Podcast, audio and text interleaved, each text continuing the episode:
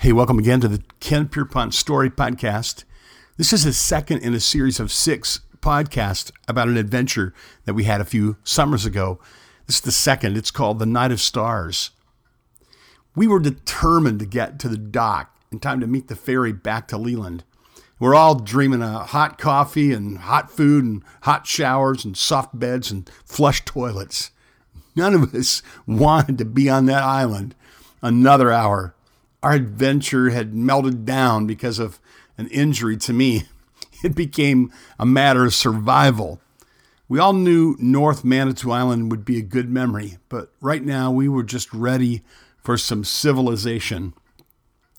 So I'd spent all day limping around the north end of the island and I made camp. We made camp just before the lightning flashed and the thunder rumbled and the rain came. I laid there in the tent that night just praying, and I thank God He answered my desperate prayer from the night before that I'd be able to get around to the dock in time for the ferry. I knew we were within an hour and a half of steady hiking from the dock. I knew I'd make it. I prayed that night that eh, the tent would hold off the rain. Dan and Wes prayed. Wesley's prayer was especially memorable. It went like this Lord, thank you for this day. I'm glad it's over. the tent was hastily pitched over a fallen sapling. Sleep required creativity, and we were weary, and the rhythm of the rain and thunder lulled us all into slumber.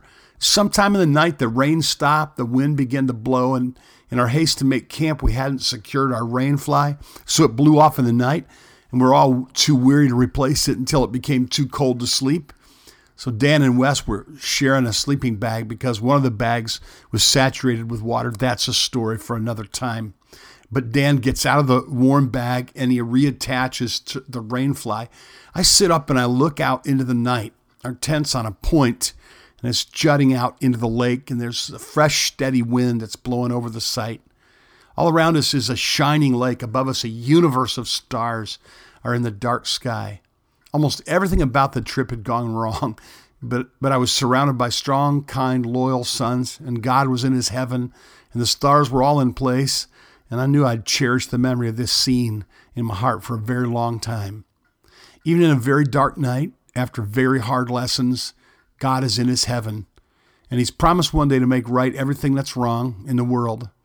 And when the walk seems impossible, I try to surround myself with a few strong, loving, loyal people to get me out where I can see the night sky and the shining lake. And then some days you just have to lie down at night and say, Lord, thank you for this day. I am glad it's over.